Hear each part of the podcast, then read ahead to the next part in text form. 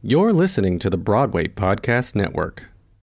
When you need mealtime inspiration, it's worth shopping Kroger, where you'll find over 30,000 mouthwatering choices that excite your inner foodie. And no matter what tasty choice you make, you'll enjoy our everyday low prices, plus extra ways to save, like digital coupons worth over $600 each week. You can also save up to $1 off per gallon at the pump with fuel points. More savings and more inspiring flavors make shopping Kroger worth it every time. Kroger, fresh for everyone. Fuel restrictions apply. Hello, this is Tim Rice. Welcome to episode 41 of my podcast, Get On to My Cloud.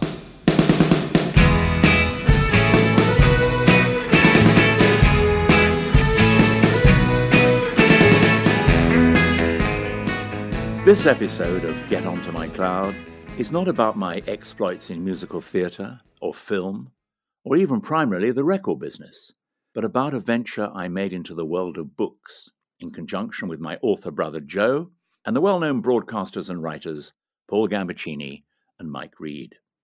I refer to the Guinness Book of British Hit Singles, which the four of us founded in the mid 70s. The publication of the first edition of the work in 1977 led to another nine during the 70s, 80s, and early 90s, plus a host of related titles dealing with the album charts, separate decades of chart history, the stories of all the number ones, and even quiz books. In short, and there's no way to avoid saying this, it was a staggering success. However, by the 90s, we, or certainly I, had lost the anorak fueled interest we had in the charts, and we flogged the concept back to our publishers, Guinness Superlatives. The series continued until 2006 under the excellent guiding hand of David Roberts, but the fact that no book along these lines has appeared since then, or at least none that are aimed at the general public, tends to support the view that the music charts don't really matter to contemporary music followers these days. Back in the swinging 60s, there was enormous excitement every time a new record made it to the top spot, a feat which often merited national newspaper coverage. Record success was then the starting point, and a number one the golden pinnacle for virtually every career in popular music. Fifty or sixty years later, even a string of number ones passes by gently in the breeze of indifference, in a top of the pops less world. Nonetheless, the official charts company still churns out top 100s every week for both singles and albums, in addition to charts for almost any other category you can imagine. It must be quite hard not to make the charts these days, even if it's only in the indie vinyl metal Afrobeat crossover charts. It's probably a good thing that the charts don't have the enormous sway they did, as long as the music itself still makes its mark. I'm certainly not implying that the standard of the best popular music has declined. It hasn't. It can't afford to, because recorded sound now has so many more rivals, for the teenage buyer in particular, and that recorded sound is so instantly available usually for free, that it cannot help but lose some of its exclusive and special appeal, unless it's brilliant. Anyway, enough of my ill informed theories about the record business these days. Like many pop music fans of my generation, the bestsellers record charts, especially the New Musical Express Top 30 singles list, were the perfect accompaniment to actually playing the records we tended to spend as much time studying and analyzing the charts as we did actually listening to the music. Radio play for the sort of music we liked was so limited that it was quite an achievement even to have heard everything in the top 30, let alone own selections from it. To have heard more than half a dozen of the American top 20 was almost impossible. Despite, or because of this deprivation, many of us would compile lists of hits, and it crossed my mind on more than one occasion that a book that did the same would have a large appeal. No such tome existed. If you wanted to find out what had been in the charts a year earlier, or how many hits Cliff and the Shadows had had since 1958, it was almost impossible unless you'd kept profuse notes or kept all your old NMEs. I did both. In 1965, when I was a seriously unpromising law student, articled to a firm of solicitors in London, and really without a clue what I wanted to do with my life, I began compiling a detailed history of the pop charts in my bedroom, going back to the time when I first bought the NME and my first pop single, Singing the Blues, a number one for Tommy Steele at the very beginning of 1957.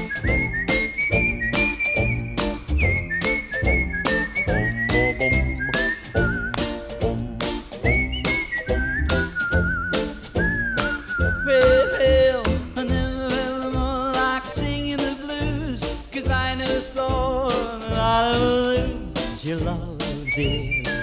Why'd you do me this way?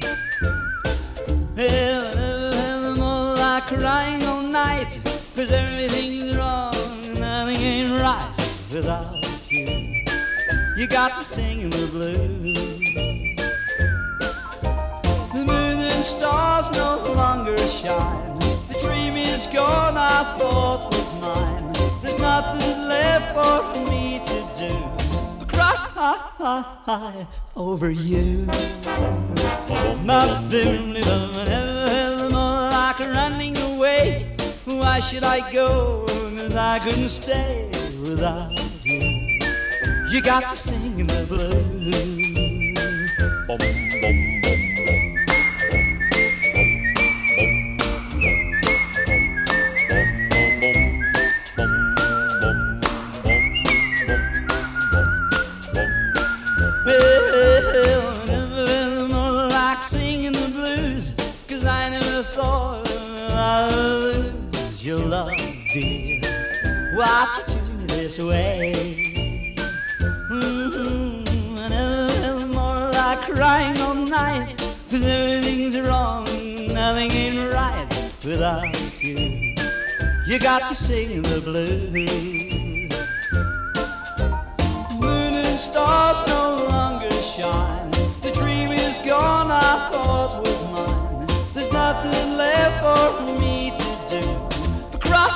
Cry over you.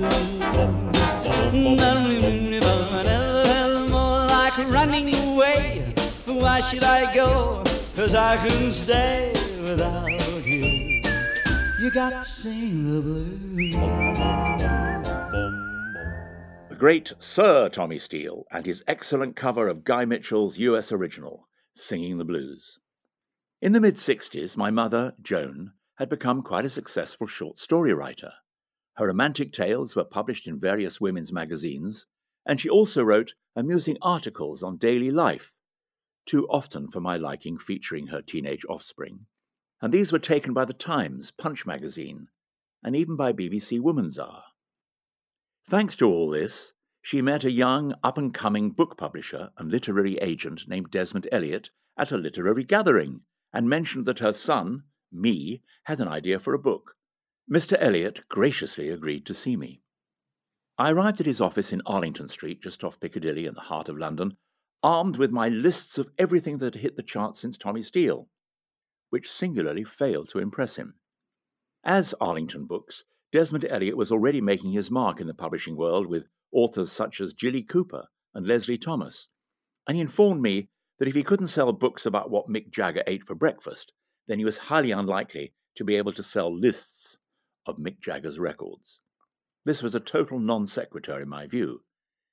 Desmond was not alone then in feeling that rock and pop music was not an art form that could actually ever have a serious history. I knew that many followers of the music of the time would be just as interested, if not more interested, in the facts and figures about performers' work than in flimsy details of their personal lives. The label and number of a hit record was of far more interest to the average fan than the colour of the bass player's underpants.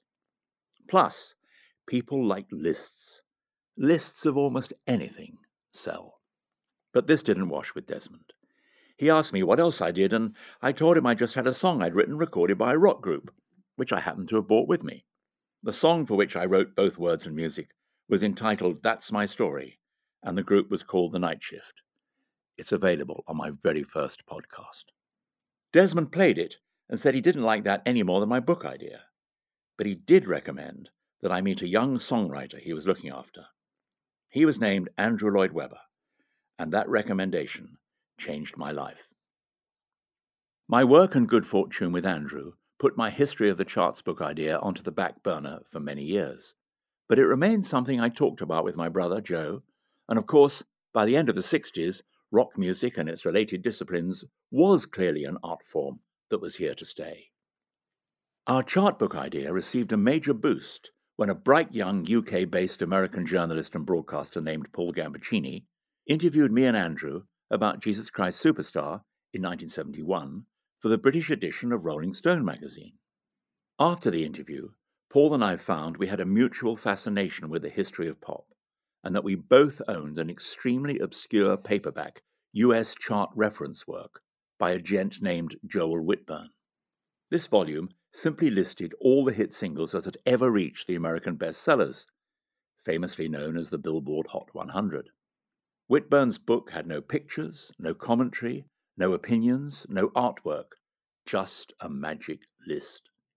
We were certain that an English equivalent would be a winner, especially if it were dressed up with a decent cover and a few photographs, especially if it did not express any opinions, which would instantly annoy as many readers as they pleased. Facts were all we proposed to assemble. It took us some time to get it all together, but eventually we did assemble all the raw material for the research, every pop chart from 1952, and acquired a fourth author, my old chum Mick Read, by now beginning to move rapidly up the radio ladder as Mike Read. We formed a new company, Grrr Books, G R R R, Gambaccini Rice Rice Read, with a growling boxer dog logo and spent more than two years collating the huge amount of information. In that pre computer era, everything was entered on cards and extremely large handwritten spreadsheets. Jo, by this time, was living and working in Japan, so any contact we made on this or other artistic matters with him in that pre fax era was usually done by telex. It was not until late 1975 that we felt able to approach a major publishing company with the idea. We first went to Michael Joseph, as an old school friend of mine was a big cheese there, having had a big personal success with his discovery of the Country Diary of an Edwardian Lady, a mega seller of that decade.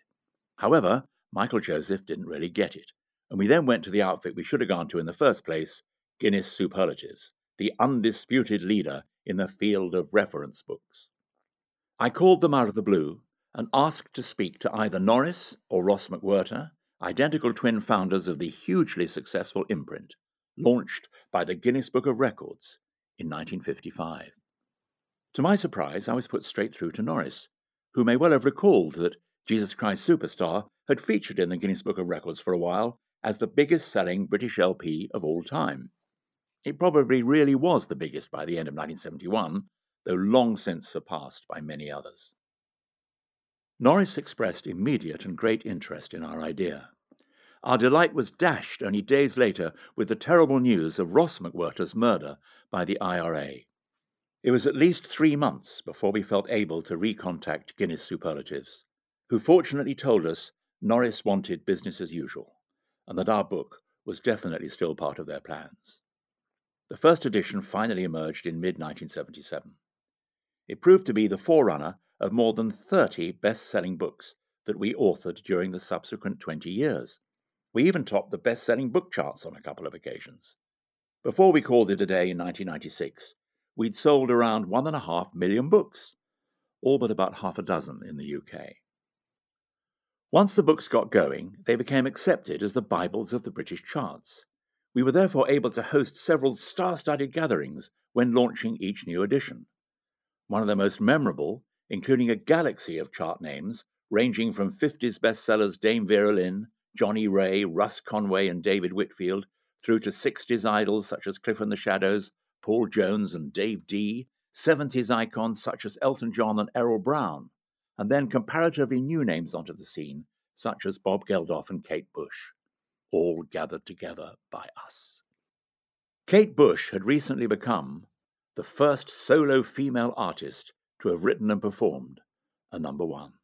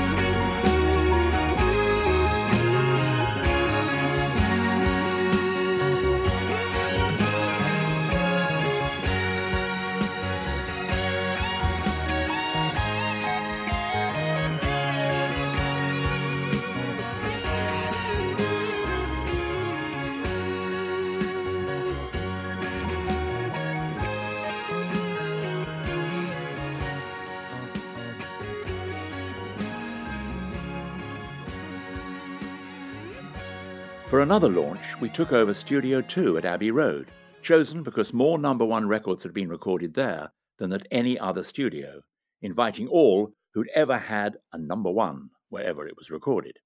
Paul McCartney came to that one, as did, to my particular delight, Julie Covington, not known to be a social animal, whose wonderful vocals on Don't Cry for Me Argentina had given me my first taste of the top of the charts for one glorious week. In America, Joel Whitburn, whose flimsy paperback had proved such an important inspiration to us, has expanded his chart reference book into record research, a veritable empire based in Menomonee Falls, Wisconsin, that has published over 200 books on American music history as recorded by the best selling lists that he has traced back to 1890. His works are now lavishly produced, packaged, and illustrated, and thus very heavy to take down from the shelf.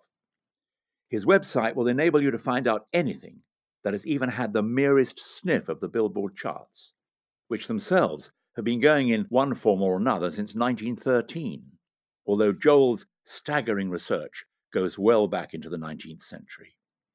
In my twilight years, I find learning about and then hearing hits from the first half of the 20th century, the half I don't remember in the flesh, as fascinating as recalling the many, many wonderful records of my youth and middle years.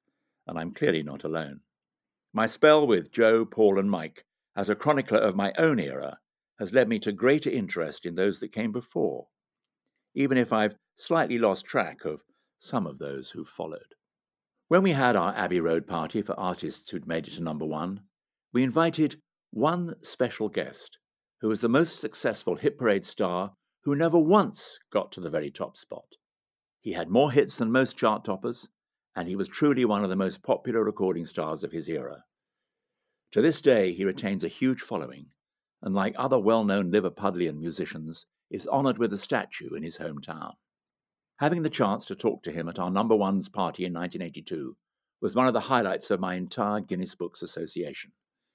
He was a delightful man and a great talent, who saddened me by telling me at that party that he didn't expect to be around for much longer, which I refused to accept. But tragically, he was correct. Here is the unforgettable Billy Fury.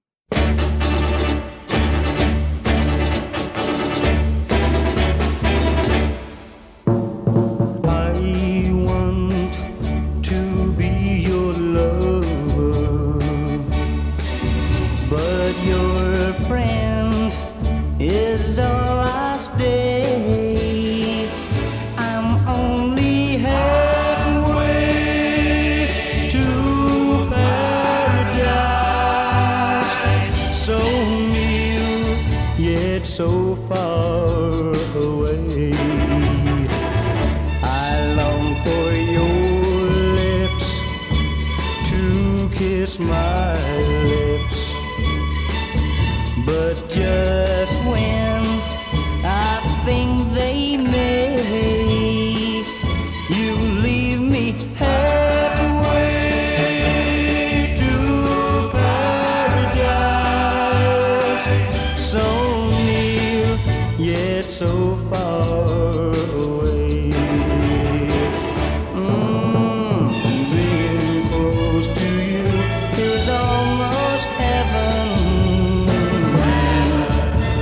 Seeing you can do just so much. It hurts me so to know your heart's a treasure. And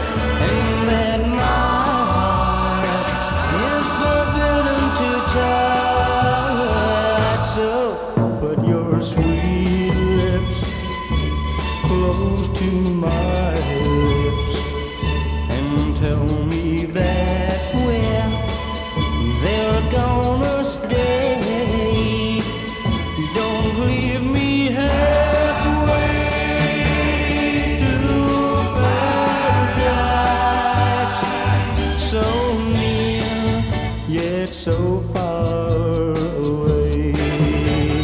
Whoa, whoa, whoa, so near, yet so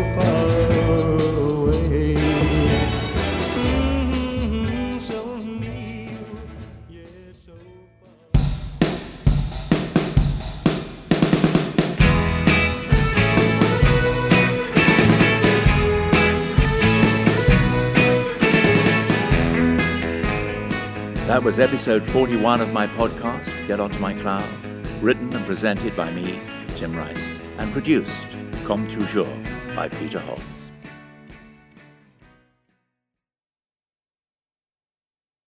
Hey, it's Leslie Odom Jr. here on the Broadway Podcast Network to tell you about the Rise Theater Directory, a program of Maestra Music. Rise is a national online resource designed to connect and empower backstage and administrative and creative theater professionals from underrepresented backgrounds.